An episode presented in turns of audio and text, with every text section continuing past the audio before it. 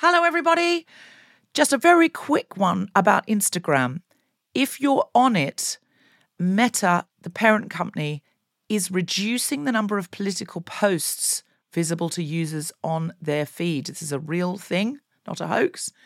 So go to your Instagram profile, tap the three horizontal lines in the top right corner to open the Settings tab, scroll down to What You See, click on Content Preferences, open Political Content, and turn on Don't Limit Political Content.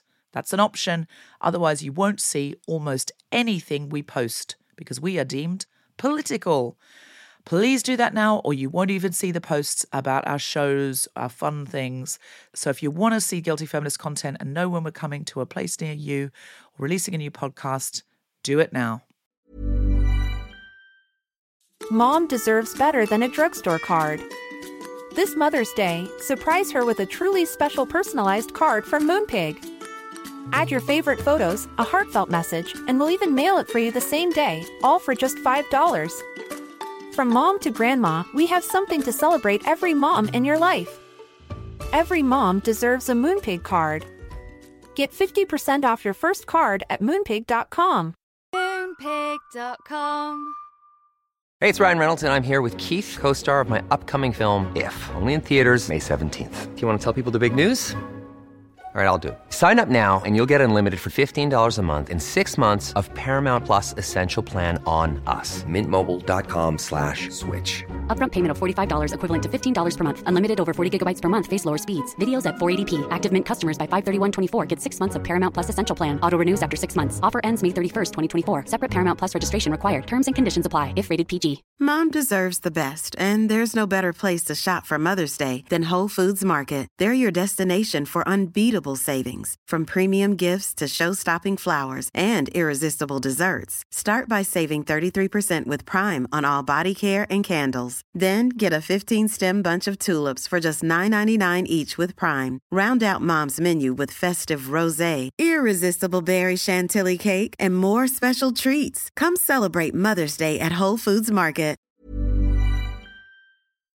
Hello, guilty feminists. It's Deborah Frances-White. So, this is the very first episode of the Guilty Feminist ever broadcast that I am not in. I had to go unexpectedly to the Cardiff International Film Festival because my film was nominated for and delightfully won an award. What this meant was I didn't want to let the Liverpool Irish Podcast Festival down, so I sent the wonderful Alison Spittle, far more Irish than me, and the excellent Kemah Bob and some incredible guests to Liverpool, and they made this amazing episode. It was really wonderful for me to listen to it, actually, and hear a full episode of The Guilty Feminist that I hadn't attended. I hope you enjoyed as much as I do. They really, really did do a phenomenal job. Before I hand you over to Alison and Kemah into their very safe and hilarious hands, let me tell you about a few things that are coming up this week and in the new year. This Wednesday, the 19th of December, is my final book signing of the year at the Choose Love pop up shop on Foubert's Place off Carnaby Street in London. Come down to Choose Love, buy life saving supplies for refugees who are absolutely freezing. Buy yourself some sparkly Choose Love Christmas merch, get your book signed, have a selfie, and I'm making your friends Christmas videos for a £3 donation to help refugees. On the 20th of December, this Thursday, I will be in Geneva at the UN Human Rights Convention doing Stand Up for Migrants with Hari Kondabolu. We're doing a mini Guilty Feminist episode with Hari's mum. It's going to be absolutely brilliant. And it's also in association with Amnesty International. It is at 8 pm at Victoria Hall, Geneva. And if you go to at UN Human Rights or find them on Facebook or look for the hashtag stand up for migrants, for like the number, uh, you'll be able to find it. It's first come, first served, it's free, and they'd prefer that you have a copy of the flyer or download it or bring it on your phone. So have a little look for that, but otherwise just turn up at Victoria Hall, Geneva, 8 pm this Thursday night. This Friday night, 21st of December, I'm doing a really fun show called Criminal Improv, which is a murder mystery improv show. You can shout out suggestions. It's at King's Place and it's a Christmas special at 7:30 p.m. Go to kingsplace.co.uk and book your tickets. On the 23rd of December, I'm doing Grace Petrie's Proper Lefty Christmas. See if there are any tickets released for that on the day. And on the 16th of January, I am doing a new Guilty Feminist for the new year at King's Place. So get tickets now for that while you can, kingsplace.co.uk. And do remember that tickets for our big, exciting, all singing, all dancing live tour, which is going around the UK, are still available and they make great Christmas presents. So pop a couple of those under the tree. And the book is available at Waterstones, Amazon, and all good bookshops. Please leave a review. That'll be my Christmas present, along with something for Choose Love. Thank you very much. Do remember the podcast goes every Monday, including Christmas Eve. And so we'll see you then. Bye. I'm a feminist, but when my body looks really good, my first thought is I gotta get someone to bone this. because I need to share this experience. Like, it can't just be about me. Like, I don't know. That's sad. That feels sad. No, I love it. You're treating yourself like a roast joint. You know, you know what, what I mean? like, someone needs to enjoy this Someone needs to before it goes this. off. This looks great. Oh, God. Rub some salt in it, you know. It's all, oh, anyway, I'm a feminist, but I wasn't offended when a guy accosted me on the street and told me to smoke his dick. because I thought he meant like smoking it in the salmon term, you know? I was like, how would one do that? You know? Is it hickory or you know? Maple. I'd go for maple for sure. Ah, yeah, yeah, yeah. It's good stuff. I'd be like, I'm gonna dry roast it, because that sounds painful. It does. Come back, yeah. Guys, I'm a feminist, but my iTunes library is not. and it's like such a struggle because Kanye, a moment of silence for Kanye. Jeez. Uh, recently released a song, and it's called I Love It. And uh, the lyrics are, You're such a bleeping hoe. I love it. And guys, I love that song.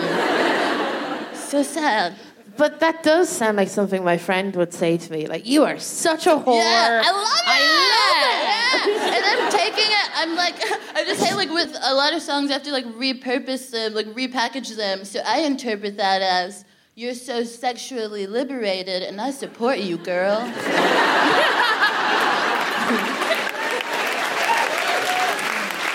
Thank you, Kanye. Yeah, that is literally every song, isn't yeah, it? yeah, yeah. It's like, ooh, shake it. You go, I support you. Like, yeah. Okay. I'm a feminist, but I moved to London this week. And I told my boyfriend he can stay in Ireland because he has to go to a stag party today. And he's going to fly in next week. And um, I miss him a lot. I miss him because like, there's an empty side of the bed. I miss him because uh, when I was unpacking my stuff, it, I had to go up four flights of stairs with a very large suitcase. also, the biggest time I missed him was when the tube stopped for no reason. And I thought there was going to be an attack. And normally, when I have anxiety about what terrorism, I always go, but he'll be my human shield. but he wasn't there. Oh my God. Oh, oh. I just have to use these tourists, you know? Oh, God. Excuse me, my boyfriend's not here. Would you mind saving my life? yeah, exactly. It's not going to occur to me to do it myself. Exactly. Phenomenal. I support that. Thank you. Oh man, oh, a challenging one. Challenging one here, guys. Uh, I'm a feminist, but uh, when the other day, when my male best friend uh, and I were walking down the street, and he suggested I check out a butt. I did, but then I told him off. But I checked out the butt first, um, and I honestly wonder if I would have told him off if it was a good butt. I was like, "Don't waste my time. Don't waste my gaze." It's sad. It's sad. Don't make me objectify a mediocre Yeah, butt. how dare you? How dare you? If I'm gonna demean myself, it's gotta be world It class. should be. I'm a feminist, but when I moved to the UK, I went to Boots and I saw there was a packet of Feminax, and they're banned in Ireland at the What is moment. this? Okay, so oh shit. Let's do my proper. I'm a feminist, but I'm a feminist. But I hate when stuff is painted pink and marketed towards women, like razors and pens and stuff like that. But not when it comes to painkillers. Uh, if I have my period, I want I want a box of painkillers that just says period, period, period, period. Yeah, yeah. Uterus period. Let's go. Yeah, exactly. exactly. If I could buy a hot water bottle in the shape of a uterus, I would. and go, oh, it helps especially with the periods. You know? I know it's for me. yeah, yeah. Um, but I went to Boots and I saw uh, the Feminax available there. And honestly, I've bought six packs for my friends for Christmas. I'm going to post them. I Yeah. expect to receive a box. You live here, you're fine. My poor Irish sisters are having to combine painkillers like plebs. You know?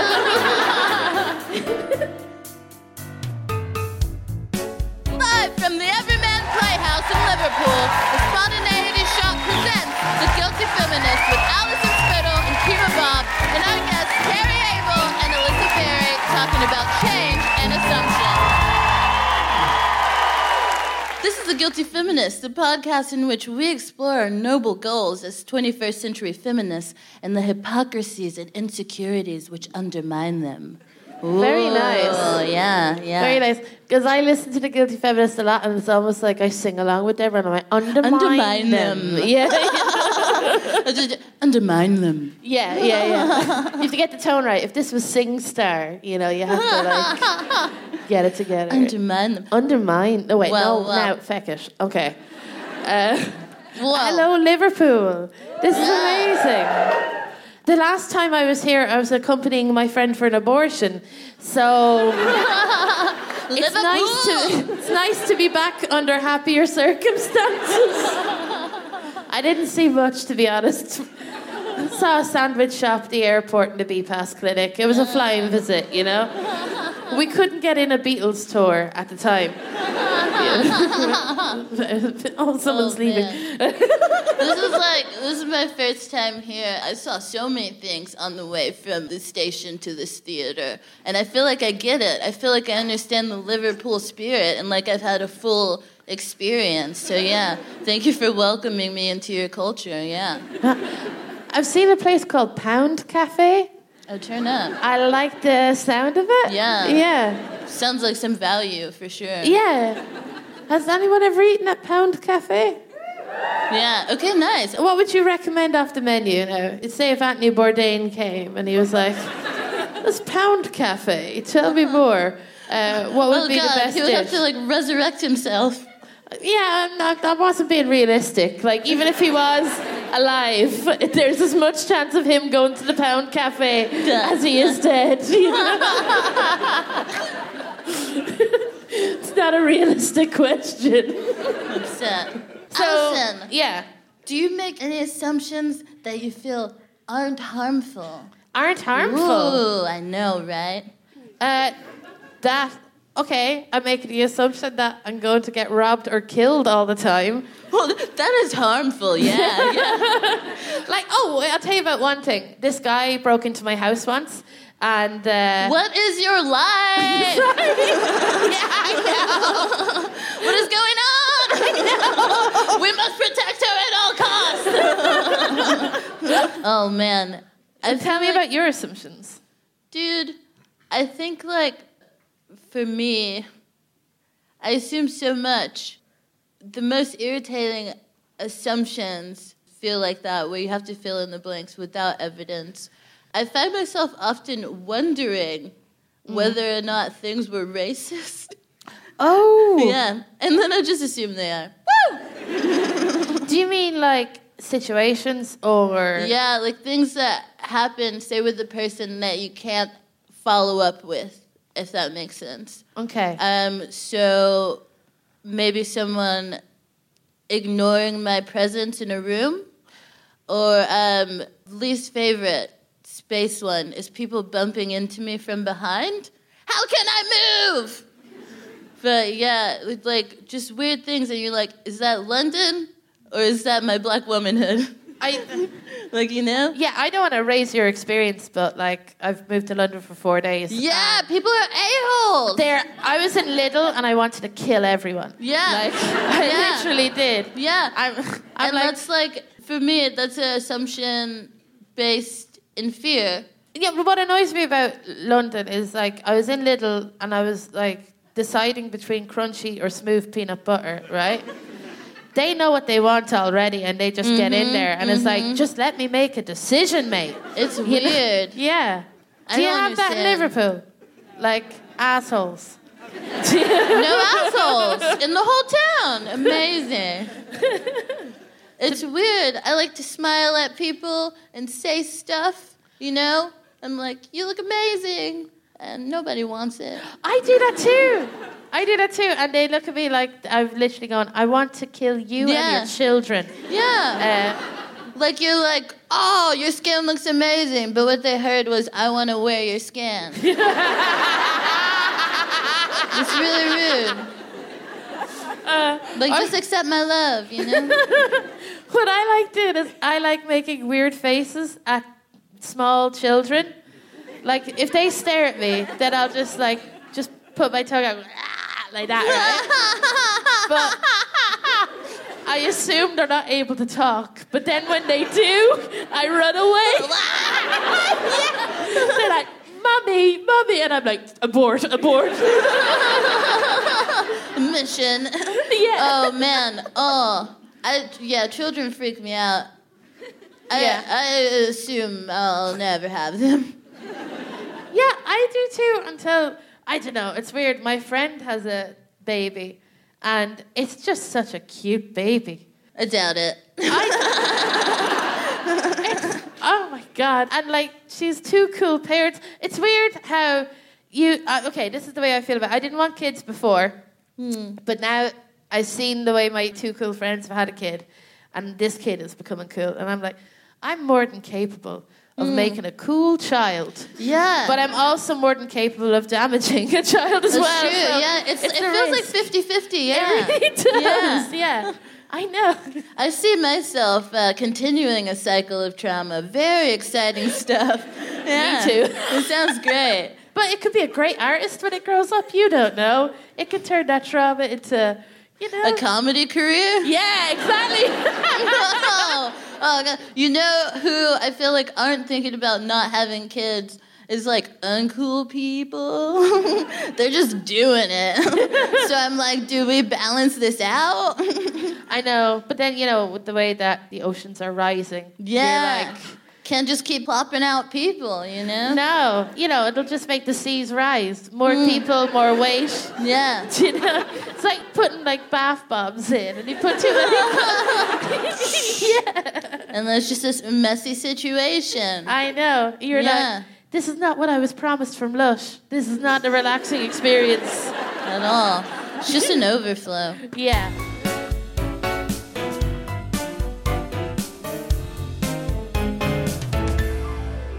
Okay, would you please welcome to the stage Kemah Bob?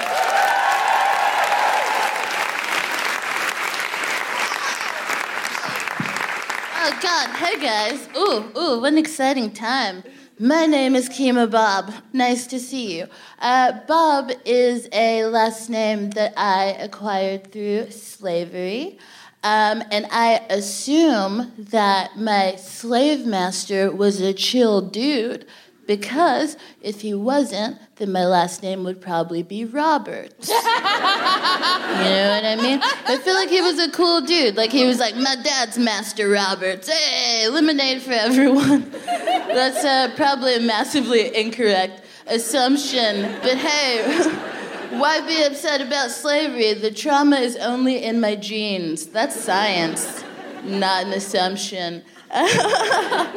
So, uh, with the theme assumptions, I was just thinking, I was like, I'm gonna write about all of the assumptions uh, that I do, but also that I face. Ooh, I know, intense. Uh, guys, what do I assume about myself? What do I assume about my appearance? Partially, I assume that this hair color, which I uh, call LGBT, um, it's the best blue green. It's the best blue green. Um, yeah, I assume that maybe it would signal that I'm like an artist, maybe some queer signaling. You know, not the intention, but the assumption. But most people have uh, assumed that it means that I smoke hella weed.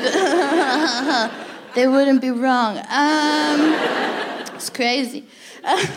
I feel like a lot of people assume my gender, as a lot of people assume everyone's gender. I don't get upset with them because they're correct. Yeah. But yeah, guys, we gotta stop assuming people's genders. Yeah, woke bomb.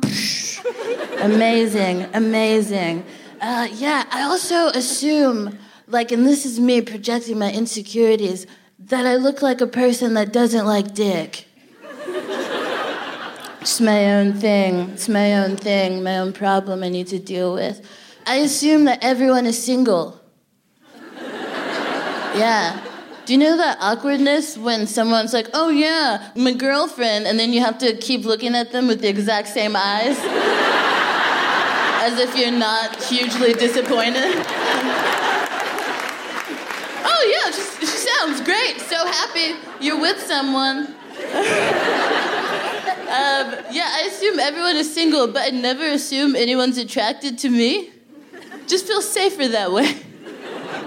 then I found out about a term called being flirt blind, when you just don't know when people are flirting, and now I assume I'm that. That feels safe, yeah, yeah. Dudes, at a party, at a party, I will assume that someone is bitchy before I ever assume that they have social anxiety. I'm like, that quiet girl in the corner, she's judging us all. oh, God. I think we should assume disability more. Yeah, man. I actually made a friend with someone who I thought was a huge jerk. And she was like, nah, dude, I just feel way more comfortable thinking about stuff in here than saying stuff out there. And your bad vibes made my anxiety worse. So who's an asshole? Who's an asshole? It's me for sure. Oh, God. Guys, assumptions uh, are built on fear. They're built on fear, not evidence. Hmm. Hmm. There are a lot of white women in America right now calling the police because they assume that black people don't live where they live. I see like, oh my god, the other day it was like a barrage of like tweets, videos of women just being like, Do you have a key fob? like, um, what apartment number are you in? Oh man, what a big assumption that you're like the only kind of person that lives in your building. The assumption that seeing a, like a person of color on the street means you're in danger Here's what I need you guys to realize there's nothing you have that we want. That's a pretty huge assumption that you've made. Who's an asshole? so, yeah, I just think we should think about uh, the assumptions we make every day. But hey, I'm guilty, you guys. I'm guilty. I assume that old white dudes don't respect me. I just do. I don't know. I'm just like, that guy doesn't like me. Definitely voted to leave. but I also don't date white dudes. I prefer not to date white dudes because I assume they're gonna offend me. I don't like to be microaggressed where I sleep. It's just a thing. It's just a thing. But this is based on evidence, you guys. It is based on evidence. I've had weird stuff said to me. Like, oh goodness. Like, uh, wow, you're, uh, you're not what I expected a black woman from Texas to be like.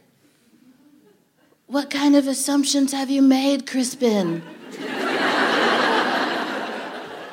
and why is your imagination broken? out of control, out of control. Yeah, I think we can all do better to think about the assumptions that we make every day and whether they're based in fear or evidence. Because I once had a white guy say to me, Kemah, it's nice to be around you. I feel like you're non threatening.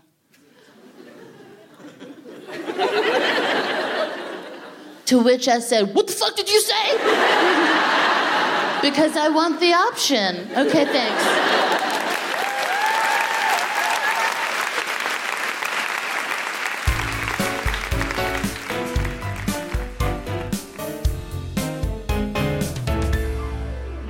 Today we're talking about assumptions, which is V cool. Mm-hmm. And we got some awesome guests. They're going to talk about something that I think most people assume has been taken care of. I certainly assumed that abortion was more uh, accessible in UK and in England than it apparently is. Yeah, I assumed abortion is legal here Yeah, because it's like us Irish people go over and shop here a lot. You know, yeah, just checking out the malls in Liverpool. that's what we told people. Uh, catching a musical. Uh, so our next guests are Alisa Berry Ryan, who's a coordinator, and Kerry Abel, who's the chair of Abortion Rights UK. Please clap your hands and welcome Kerry Abel and Elisa Berry.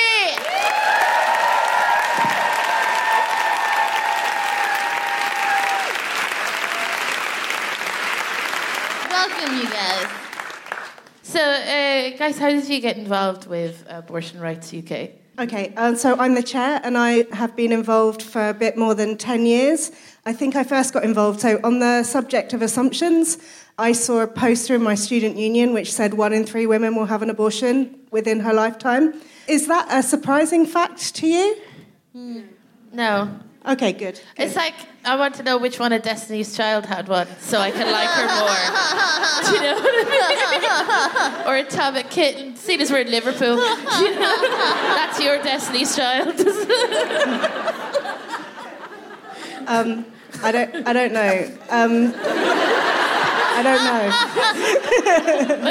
you don't want to guess which one, no? I that Beyonce. I, I, I'm gonna give. I'll give it that. Yeah, keep I feel like at a young age, like maybe like she's like sexually active, and her mom is like, "No, Beyonce, I have a plan, and nothing's gonna get in the way." it's a Plan C. Yes.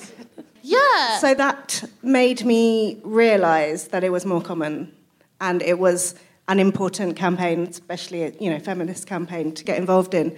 And then I don't know about other activists, but you usually get involved in things or get yourself tasks when no one else volunteers.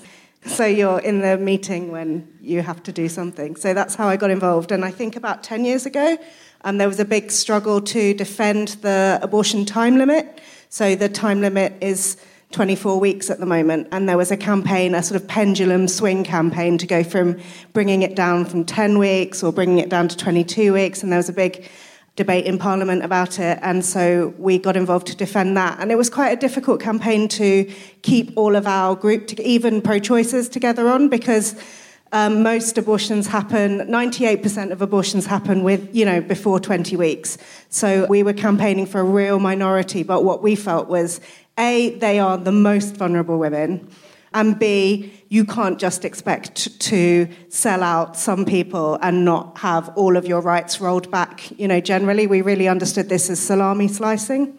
So that's the most pointed bit of campaigning that I really got involved in. That's really cool. What about you, Lisa? Um, I got involved with abortion rights. Bring the um, mic up to your oh, mouth, sorry. baby. Sorry. Jesus, why did I say baby? Sorry. I'm a feminist, but I sound like a creepy director when I give advice. bring it up to your mouth, baby. Yeah, Now tell me how you got involved in abortion rights. baby. Funny you should say that. Um, I actually um, I got involved with abortion rights because at 17 I was pregnant and I did not want to have a baby. And I feel incredibly fortunate that firstly my mum was a total mega babe and supported me in that decision. Also the NHS like had my back. And I am so thankful that my 17 year old self made that decision for my 35 year old self. I was able to go to university, to travel the world, and make a lot of terrible decisions about men, but that's got nothing to do with that. Um, but I, so I, I got involved because I think it's the cornerstone of equality. I think without abortion and the way to control our reproductive um, destiny, we will never be equal. I think stigma is still a massive, massive issue and hurdle. That's why I'm sitting here and oversharing with you. I had an abortion, and I'm really glad I did. I tell people at the end of. Um, Thanks, guys. Um, I talk about this all the time. My friends call me an abortion bore. Um, I get into conversations on the tube. I'm in from London, and I'm also not an asshole, so I'm just saying.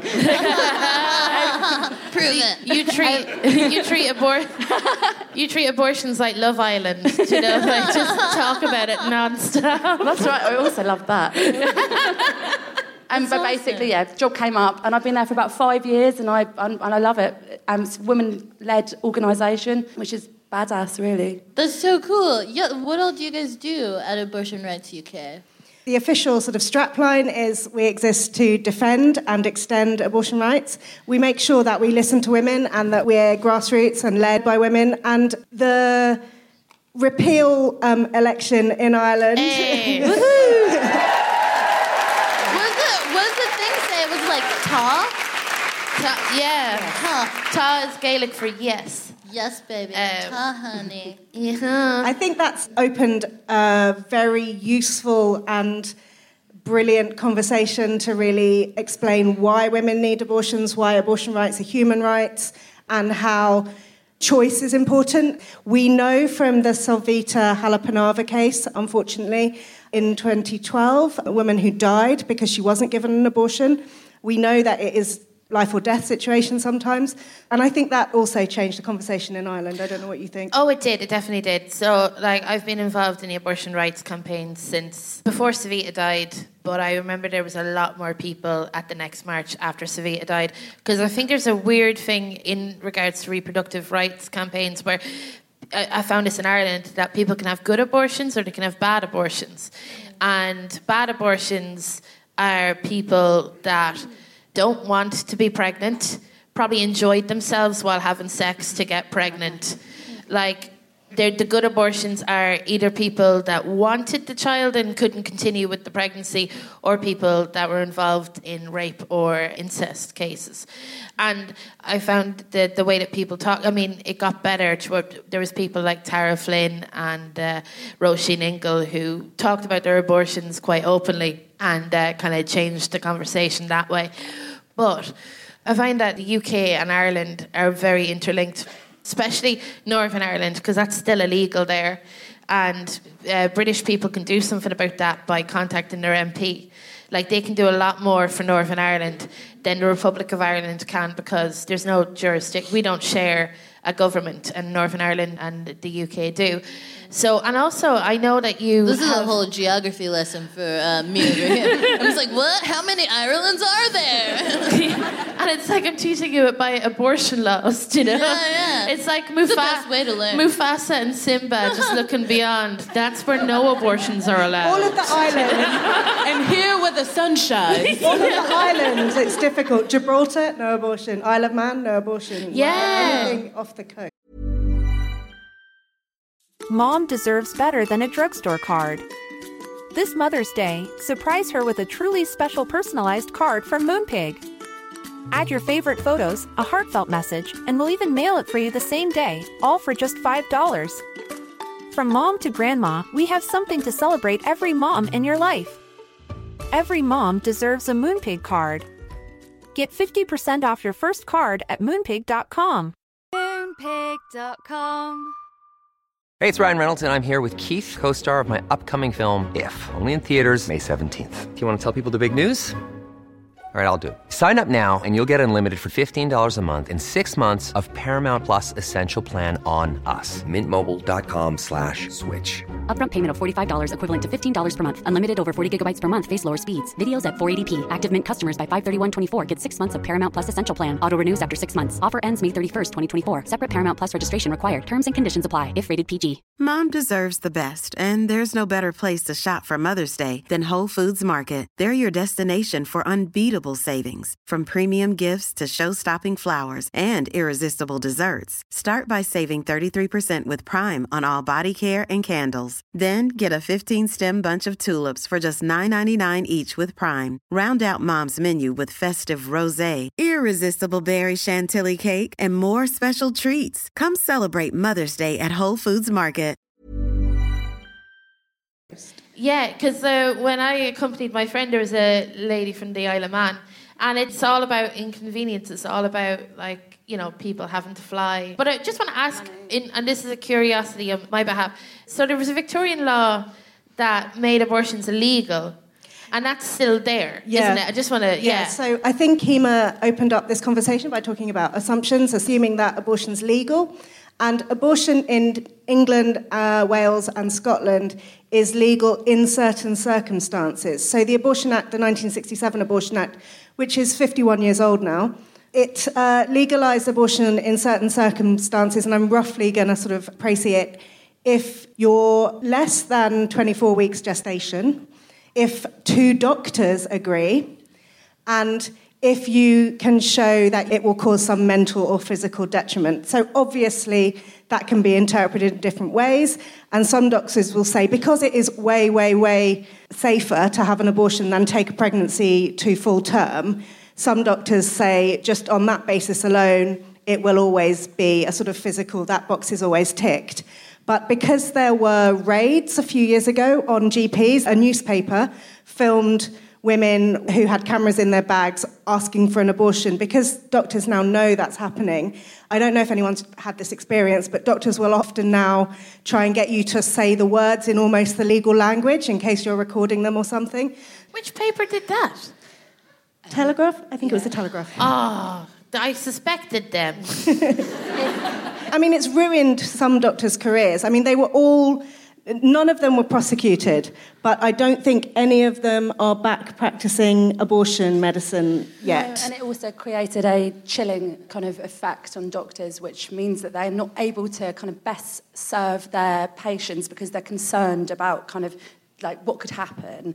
I think what's really important, like kind of as Kerry explained, so you can have an abortion in the UK, um, apart from uh, England and Wales, let's get it, and Scotland. But if you dodge any of those barriers of access, so exa- for example, if I tomorrow found out I was pregnant, I was like, shit, I don't want to be. I went on the internet and I got some pills. I'm breaking the law, and the law I'm breaking is from 1861, before women had the um, the chance or the right or won that right. We also shout out to them for um, for doing that. That means that I could go to prison for life.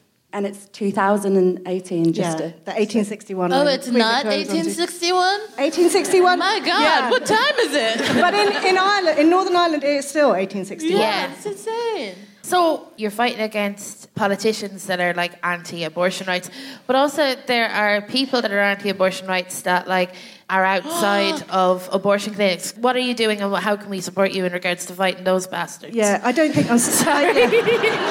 True. So our campaign, we want abortion to be legal, and that is definitely, you know, a big part of it. But we also want abortion to be free, and we want it to be safe. That's partly why um, it's And important. local. It's important to be legal, and I think another part is for it to be local. So, as we talked about the hassle, but also the expense of travelling if you're coming from Ireland or Gibraltar, sometimes women from Scotland who are there's no post 18 week abortions in Scotland, so they say that they follow the uh, 1967 Abortion Act, but they don't actually perform the whole of it. So women have to also travel from the Highlands and Islands and from Glasgow to come down if they're having a later abortion. So we campaign for all of those things to make it, you know, normal, not stigmatized, you know, easier. If it's a woman's choice, we want to make that kind of flow as easy as possible. We have a big problem with clinic protesters, anti-choice clinic protesters, because they feel like it is their right. They feel like they're getting some traction as well. So they stand outside abortion clinics and say things like, don't hurt your baby, you're a good mother, you know, things like that. And they carry extremely graphic banners, huge banners. In my opinion, they're not even accurate. I don't think they are kind of pre 24 week um, fetuses, but you know they're not going to listen to reason, are they? And they don't understand science. They still peddle these myths that you can get breast cancer if you have an abortion, that you'll be infertile if you have an abortion. This is not the case. Oh, the NHS website is very explicit on this. They obviously know that they have to bust these abortion myths. So there's a sort of specific section on the NHS website to explain that. So they give out all this bullshit information, and we have a police force that doesn't police it. Um, we have a government and a health secretary that doesn't think it's important for women to get appropriate, safe access to their healthcare. Even if you're going in and asking a question, you get this. And we have had some cases of the activists, the clinic protesters, sort of pulling at people's elbows. So if you ever see that, please report it to the police. If you ever see somebody outside a clinic with a banner or with leaflets, you know, anything, report it to the police because we're having a really tough time explaining to the police why they shouldn't be there. Alisa, when she was on the phone to them, had a really interesting conversation where the police said, "Oh, when you came, there was handbags outside, wasn't there? Like we're causing the problem by just kind of trying to show the other side." The majority. There's only um, there's a recent poll where only 6% of the whole country think that abortion should be legal in any circumstance. So 94% of us are the huge majority. People may not talk about this because of all the stigma, and that really helps the anti choice brigade, but we're far and away the majority. And I don't know if you've seen some of the videos of um, people approaching the clinic protesters and having a go at them outside Blackfriars.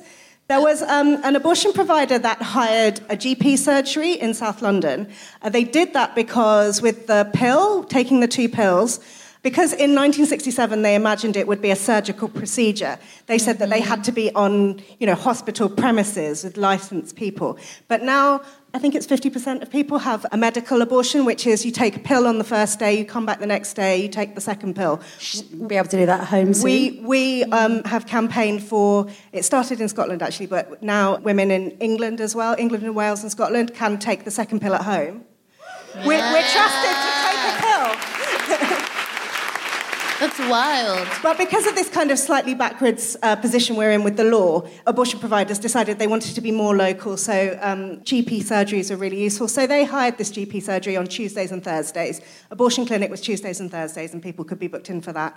But the antis decided that they'd um, picket this clinic, and they were quite successful almost. Like the GP surgery were really wobbling and saying that they um, wanted to give notice on the abortion providers because it was causing such a stink. But the really interesting thing is that the clinic protesters didn't protest Tuesdays and Thursdays, they protested Wednesdays, which was mother and baby clinic.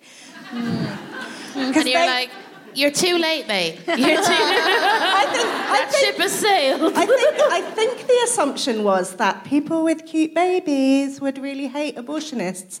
But mm. actually, women who've gone through nine months of pregnancy yeah. and have small children are acutely aware of how much effort it is.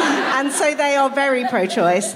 And more than 50% of abortions now are from women who've already got one child. So this mm. myth of like, uh, silly young teenagers who don't know what they're doing, who are just willy nilly having sex and then getting pregnant and needing to get rid of it, is actually a myth that um, yeah. we should bust because that's not the situation. But um, these women who, you know, uh, there was a video of a heavily pregnant, eight month pregnant woman who let rip on these protesters. And they were actually, there's one woman there in the video who does media. I've met her on different shows. She does sort of anti choice media. So she was the one leading it. But the other protesters were really not very comfortable with having the truth sort of put in their face. Mm. That's amazing because I normally look up. Uh, fist fights at McDonald's to wind down. but now I'm going to look up yeah. fights outside abortion outside clinics. right. So, like, in addition to that harassment uh, getting in the way of access, what, like, other things impede access? We haven't got the statistics because they're not collected, but we are not entire, uh, we have lots of anecdotal reports of GPs not giving women the right information. So GPs sometimes tell women they're too far along for an abortion. There was some anti choice American uh, research that said if you show a woman the scan of the fetus, that they will mm-hmm. change their mind. They do that in Texas. So, it's the law. Yeah, they because of this have research. To make them yeah. show them the because, ultrasound. Because the thinking is that women will change their mind because we're so fickle. We don't understand what will happen in, in, the, in our lives Somebody has told me that her GP showed her, took a scan and showed it to her before he would refer her for an abortion. They showed me when. Yeah. They showed you. Yes. And that's not the law. No, it's not. That's It- just it- GPs it, was, making trauma- choices. it was a traumatizing experience because I asked not to. Um, You, I, you asked them not to show I asked scan. not to. And I think there's a couple of things in terms of understanding barriers to access. I think there's the kind of the idea of someone being sort of anti-choice and kind of um, giving you false information. They're not allowed to do that by law, but it doesn't stop people. And let's be very clear, most people don't. Like most doctors will do the right thing, okay? But I think it's also there's some really practical things about having a busy life.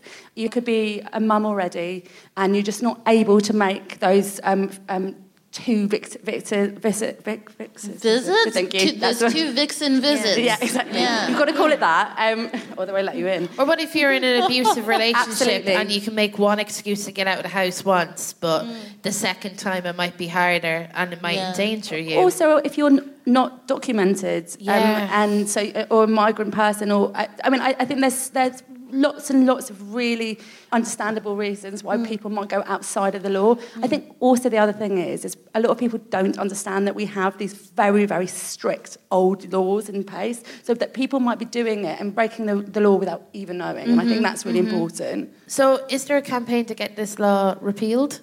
Connor, you should say that.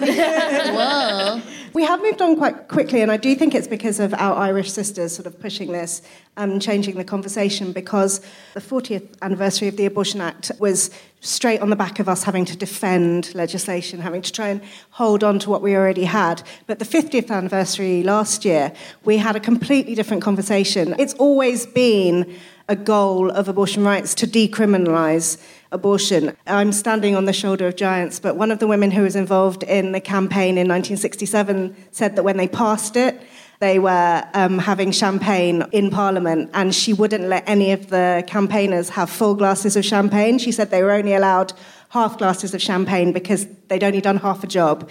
Doctors had the choice, women didn't yet have the choice. So we're campaigning for full glasses of champagne. Yes, champagne for everyone. That's amazing. Yeah. Um, yeah. But, but we do need your help to, um, to convince your MP and to give the courage of the conviction because I think a lot of MPs are pro choice, but they're worried. A lot of, um, actually, a lot of people say to me, Oh, Kerry, you know me, I'm pro choice, but um, my constituency is very Catholic and, you know, I couldn't pull this one off. Um, quite, a, abortions quite, quite a lot of Catholics are pro choice, and a lot of them, everyone has abortions. Yeah, Ireland was told it was a very Catholic country, and we're like, yeah, we're a la carte Catholics, you know. we'll pick and choose. Most, most people don't do what their leaders tell them to do. So we need to have lots of emails to MPs to make sure that A, they know about the vote. There's going to be a vote on the 23rd of October. It had been drafted for a while. The MP is Diana Johnson. She, Whoop, whoop. she yes. Diana J. Yeah. she drafted it for England and Wales, but Northern Ireland's now been put in there because um, we just really pushed to make sure that they understood that it wasn't acceptable to keep leaving, you know, Northern Ireland out of the equation and repealing bits of the legislation that would take the criminalisation out of the 1861 Act um, helps them as well. So I'm really pleased that that's happening. You can find your uh, MP's email address on things like They Work for Us or those websites. Our website is www.abortionrights.org.uk. We're running a s an offer for guilty feminist podcast listeners to uh, join for to join for half price. So if you go to Twelve abortionrights.org.uk, ye- pounds a year. it's abortionrights.org.uk forward slash GF pod. So please do that. Oh, Um, we love a sale. So can I? so can I just ask, uh, just to make sure? So if this thing passes next week, then people in Northern Ireland that get abortion pills, no, what? It's not quite that They- quick. It's not, it's not that quick, but it's, Oh. it's the first step Okay. that. It's like everything about abortion. They're like, oh, you have to get it done quick, uh, but not the laws. Yeah. Do you know what I mean? There's no rush in regards to abortion laws, but plenty of rush when it comes to getting one. Essentially, the 10 minute rule bill is something that any MP can put through. It's sort of saying, don't be surprised, we're going to bring a bill in. Uh, I wanted to say about contacting your MP, it's not just to give them courage of the conviction, you can change their mind. We noticed that when we contact MPs, sometimes they didn't realise the enormity of what was going through, but also they went, Oh, I hadn't seen it like that. I didn't know one in three women had an abortion. I didn't know that there was this postcode lottery. I didn't know that you could be criminalised. I didn't know you had to get two doctors' permission. So, this is actually something that it would be very useful for you to educate your MP on and express your opinion on it, and so that they don't hear from the usual middle class white men. Also, can we be sort of really heartened by the fact of the incredibly joyful and incredible job that Ireland did? Um, that activism actually works, that you can Yeah. change people's minds and you can get shit done. So let, let's. I know things are very depressing at the moment, but I really want to know, uh, you to all know, that you literally can be an active part of this. Please, please write to them. Tell them that you're pro choice and you will not stand for your sisters in Northern Ireland being left out in the cold again and again and again. It's unacceptable. Yes, absolutely. People And should come to Liverpool for fun. Yeah, exactly. Yeah. That, that's, that, that, that should be the new tagline now that abortion is legal in Ireland. for fun. Liverpool, not just for abortions or football. wow, wow, wow.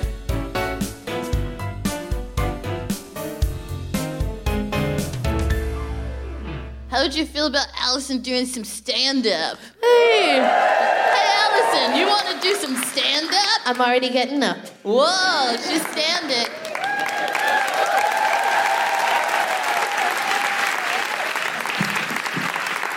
Hello. So uh, today's show is about presumptions, and I want to talk about a presumption I made that I. I Assumptions! oh, assumptions, not They're the same. presumptions. You presumed, I assumed. What is the difference? What is the difference? There's not in the stand up. Guys, okay, I assumed something, because I'm sure it's the same thing, right? So, I'll t- I, I I support you, a I hundred percent. I know. The topic know. for today is presumped slash assumptions. Yes. Deborah wouldn't have done this. She would have. You guys assumed Deborah would be here.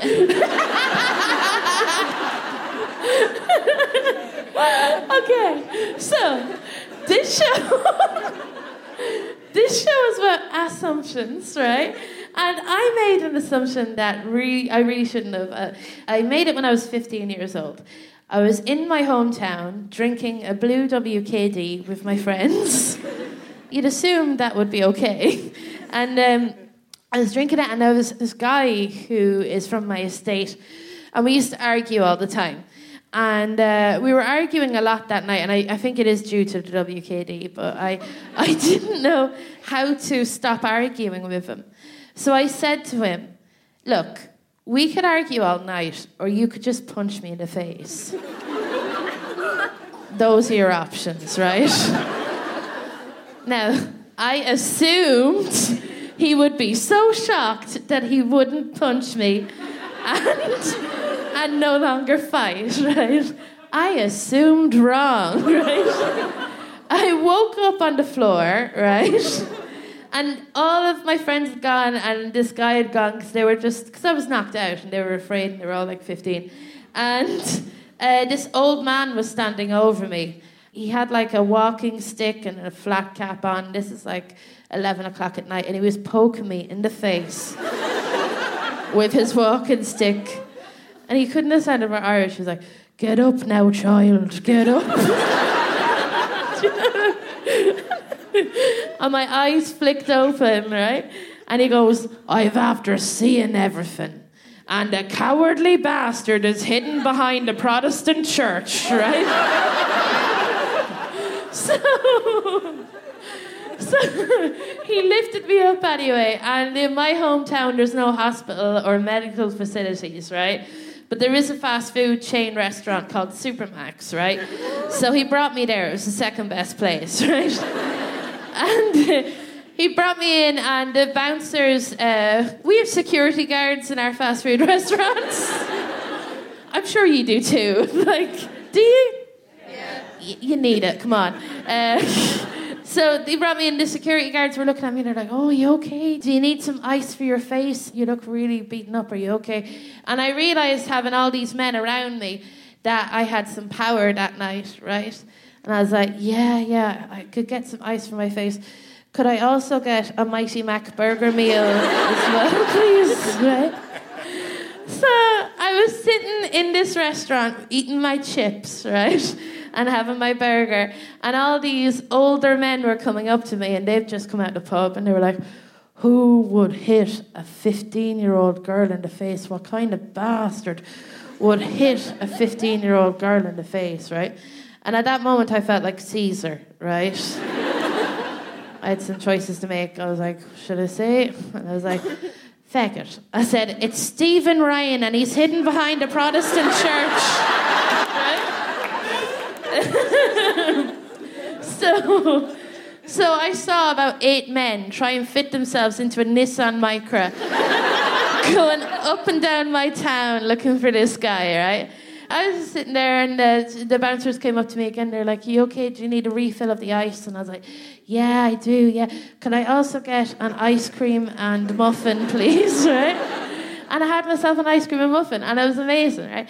Now I, I swear to look, punch in the face aside, best night of my life. Like best night of my life ever. I felt like Kim Kardashian. Like, people couldn't do enough for me, you know.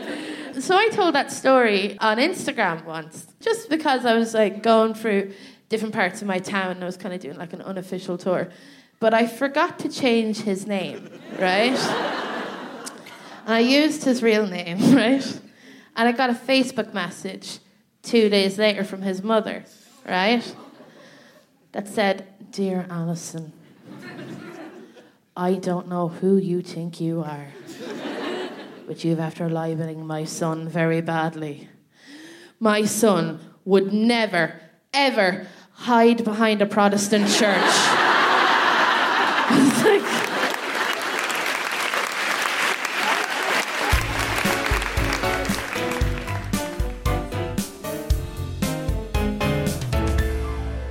So, guys, have you anyone got any questions that you'd like to ask? Hey. Hello. Hello. I'm Emma from the Liverpool Irish Festival. Just wanted Amazing. to say thank you so very much for being here. Thanks for having us, Emma. We're so proud, like proud. Um, one of the questions that I've got is that following with the referendum, there are still some people I think who don't know what actually is going to happen now because it isn't that it's legal now to have No. an abortion in the Republic, is it? And No. I just wondered if you could talk through what that process is going to be and how we might be able to support that as well. Yeah, so yes, President the government. Alison.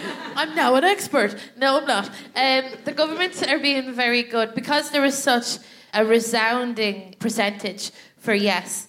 It's actually kind of made the process a bit smoother. So people from the anti-choice side can't say that they are kind of in. It's it's like the whole leave, remain thing here, right? You lost by a very small percentage, so you can still complain and go. And I'm I'm I'm sad you're leaving. Like I've got a British passport. I'm very sad that you're leaving because I'll have to get two. But um, and you know I don't have that much room in my handbag for two passports. But at the moment they're kind of uh, going through the different laws and figuring out, uh, especially about doctors who are anti-choice and want to not give healthcare to women who need it. So what we're doing at the moment is they're deciding whether like there's going to be a list of anti-choice doctors that you can avoid so you don't find out the hard way. You know, and you're like, oh, you're a prick. Oh, Dr. Kennedy, or whatever. I didn't know. Uh, you know, it's like Tinder dating. Are you pro-choice? Just, uh, and uh, so, so they're, they're kind of sorting that out at the moment. Uh, there's still 12 women every day going across the water to get an abortion here. Northern Ireland, I'm just so upset about them. And I just, because I feel they get ignored all the time. And the only time that Northern Ireland is in the news is when the DUP is annoying the Conservatives. You know? And it's just, oh, I feel like Northern Ireland is like the ignored child from both the Republic and the UK, and it's quite sad. But uh, sorry to answer your question. Um, yeah, I was like, this is space talk to me. I'm so sorry. to answer your question, it seems like it's going to be smooth, and within a few months that'll be legal. And it's what's going to happen. It's going to be with GPs, so people can't really protest because it's going to be available with every GP. You're not going to know whether they're Up to 12 weeks. up to 12 weeks. Yeah, we're still you're, you're still that- going to like. I think Liverpool might, might burden. not just have. Uh, it, might, it might just not be tourists from Ireland completely. Okay, so we could go Liverpool, not just for early abortions. I like it. it's getting longer and longer each time. I think that's important. I think because, um, especially in Liverpool, that you have to welcome so many women over. Women from the north can also apply for money to come over for free now. They get their abortion paid for and some travel money, but we've noticed that that's still a problem for women who don't have passports, for women who've got childcare, etc., etc., who have to earn a living, you know, things like this. So there's still a big campaign to be had.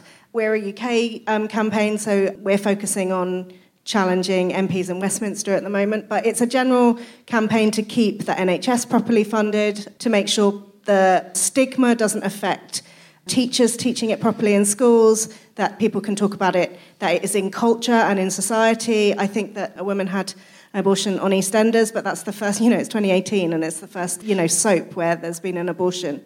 Oh yeah, Sharon. Sharon had an abortion years ago. Do you remember that? Oh, was it? It was, it was Sha- yeah, I remember when I was a kid, right? It was the first ever. I was like, abortion? What's that? And it would mostly be Sharon just biting her fist, going, no, because she was sad over it.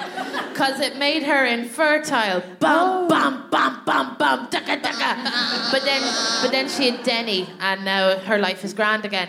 But there does seem to be like a punishment. I really wanted to talk about this, and I forgot. Let it be a warning to the rest of you. Um, just about abortion in film and TV, it tickles me somewhat. You were chatting about cabaret. Oh, so a woman has a, an abortion in cabaret, and What a musical she's, number. She's You know? fine. In um, the University of California did a study a few years ago and found that in Hollywood, Western Hollywood films, 90, more than 90% of women who have an abortion in the storyline end up dying, which is not the, uh, the rates in real life. So I think there's a real moralizing, and it's so pervasive in our culture that we need to have these conversations. We've got a hashtag YDCrim so that people can say, because I trust doctors, because I trust women, because we're not living in 1861, hashtag But YDCrim. Can I just say, like, you know, it sounds like a lot, 90% of people that have abortions in films end up dying, but, you know, 100% of people that have abortions end up dying eventually. you know? On that very positive note, But We've got another 0.003 die from a result of their abortions. What is the Zero- real- 0.003. wow, wow, wow. Dude, aren't Dirty condoms Dancing is a really pro-choice film, It is! so it's okay to like it. like... No, seriously. Um, we have Pro choice to find Patrick Swayze sexually attractive. I'm pro all your choices. Sorry. So I had to do my. Uh, that's how. You, that's how I've gotten attention. So six months old. Ah! Uh, amazing. We have Another question? another question at the tippy top. Not from Patrick Swayze. No, it's not. Uh, hello. In regards to anti choice people that can protest outside of abortion clinics and stuff, where do we stand in our rights for pro choice people? What can we do to kind of confront them? And how should we confront them? What, uh, yeah. in Ireland, there was anti-choice people protesting outside maternity hospitals with like large pictures of fetuses for the crack, and they should get a different Crack, hobby. like you Irish know? crack. Irish crack, yeah. Jeez, crack means totally different stuff I know. in America. but it's still fun. I don't know. I think there's different opinions on this. So, abortion rights generally takes a position that we don't want any drama outside clinics. It's difficult from a distance to tell if somebody's a friend or a foe. So, that's one reason. The second reason is the police only really tend to get involved when they think there might be a kind what, what they call handbags. And we don't want to create that level of drama. What we have been encouraging people to do is just phone the police, but um, you know, phone the police and say you don't think these people should be there, so that they have to get them off the premises. But also tell your MP that you don't think they should be there. Tell your council. Ealing in West London, they had a problem outside their Marie Stopes clinic. People were very, very loud. So that became a real problem, not only for the people who work in the clinic and the women trying to access it, but the local residents and the local businesses were pretty hacked off with it as well. So that became a bigger campaign, and the local council is doing a pilot process of looking at clearing them away, actually clearing everyone away from outside the clinic. We're looking at whether that should be a national thing. But we essentially don't want people to have to deal with any drama outside clinics. We're trying to make it a healthcare issue rather than a policing issue. If you're accessing your healthcare, you shouldn't have any barriers. And we think the Secretary of State for Health should should make that happen. In America, they have similar issues where people protest outside of clinics, and they have people that uh, escort, you know, people that need healthcare. Is there any service like that in the UK, or anyone can volunteer and just be nice to people? There's certainly a few organisations that are kind of locally run. Like, for example, in Ealing, in West London, there's Sister Supporter who've been who, who've been Oh, who have been organising and in the house tonight. um, who have been organising and doing an incredible work in the community. What I want to be able to say to the person that asks the question, this is what you can do and this is the solution. And unfortunately, it's not that simple, and it's a bit. Uh, you just need to write to your MPs. Tell them that this is a problem. Say that this is harassment because it is harassment. If you're having an abortion and you want it, then definitely email the clinic beforehand and they will make sure that you get in and out safely. We're actually also working with the trade unions that represent the workers who work in these clinics because they get the most harassed. They're there every day. So we've been working with the trade unions who cover them too.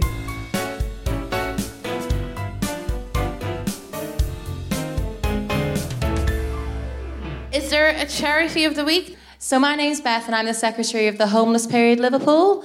So, Well, thank you. Well, just introduce myself.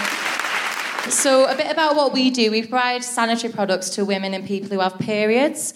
And we do this by having big pink donation bins in various different locations across Merseyside. And you're more than welcome to put in some sanitary products. At the moment, we're really looking for knickers of all sizes and baby wipes. We then have volunteer led sessions where we create the packs and then distribute them to various different charities across the region, from women's refuges, homelessness centres, food banks. Our ethos is very much if anyone in here like needed a pad or a tampon, we'd give it to them. It's an um, access to everyone.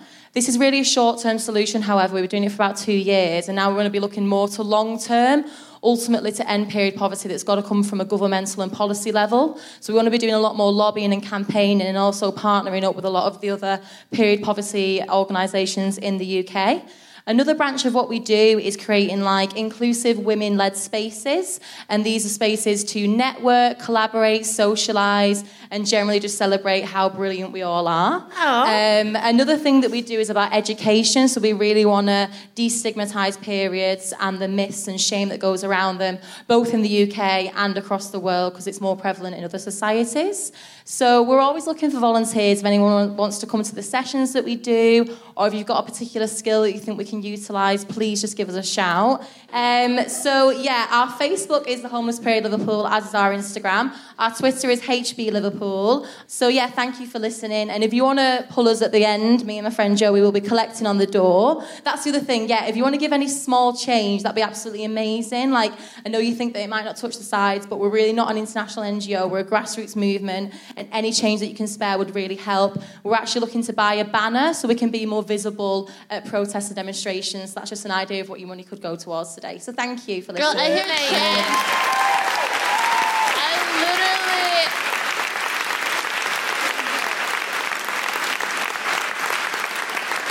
I hear change like jingling in the audience already. It's Yeah. hilarious. Yeah. Someone was like, "I'll count my coins." Yes, Jingle, guys. jingle, She was asking for small change. I would like to encourage big change. So Float to the bottom. beautiful. Um, we're gonna do the plugs now. So if you would like to plug your You organisation, got anything to plug? I think I did that already, but let's let's go for it. So, um, three things.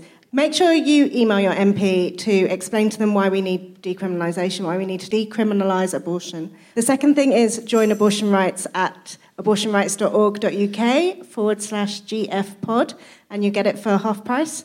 And the third thing is use your voice. Make sure that people know that one in three women have an abortion, that it is a human right, and we're using the hashtag at the moment, why decrim. Beautiful. I think also um, a thing is to send positive feedback to the MPs that are doing things. So sending love to Diana Johnson, who's Definitely. like pushing that Yeah. stuff forward. Because I'm sure she'd be getting that hate mail, y'all. Yeah. we can even that out a little bit. And what about yourself, Kemah? Oh, what? Me? Anything to plug? Uh, uh, if you're in London, I host a monthly comedy night showcasing uh, women and non binary people of color in comedy. We have a 100% no white dudes on stage guarantee. Unbeatable. Unbeatable in comedy. Amazing. It's really like, no dash white dash dudes. Like, it's boom, a thing. That's that's like you know some restaurants were like no MSG. Yeah, yeah, yeah, yeah. That's essentially what I'm saying. Oh, brilliant! I suppose what I have to plug is my Twitter at Alison Spittle. Yeah. Uh, I've moved to London and uh, I am bricking it, so I'm doing an Irish tour in January. I'll be stocking up on my crisps and sausages. Your sausages over here disgust me. Uh, the skin is too thick. It's just uh, uh, uh. nah, mate. You know what I mean? It's like a prophylactic. It's like sausage meat in a prophylactic. um, sure, look, this has been so lovely. Uh, I just want to say before we end this, thank you so much to you, the audience of Liverpool. You're amazing because you didn't have to be here. You could have been angry and you could have went, fuck this. Yeah. Yeah. Yeah, and you've been so lovely and accommodating to me and Kemah. So I just want to say thank you to Appreciate you So guys. thank you so much, guys. It's been awesome. We were so like, we were talking about it. We were talking about it a bit before the show, and I was like, maybe it'll help if I change my ethnic identity to Deborah Francis White. Yeah. that would be an amazing ethnic identity, not just white. Yeah, but Deborah, Deborah, Francis, Francis White. Yeah, yeah. it's a special. One. You have been listening to The Guilty Feminist with Kemah Bob and me, Alison Spittle,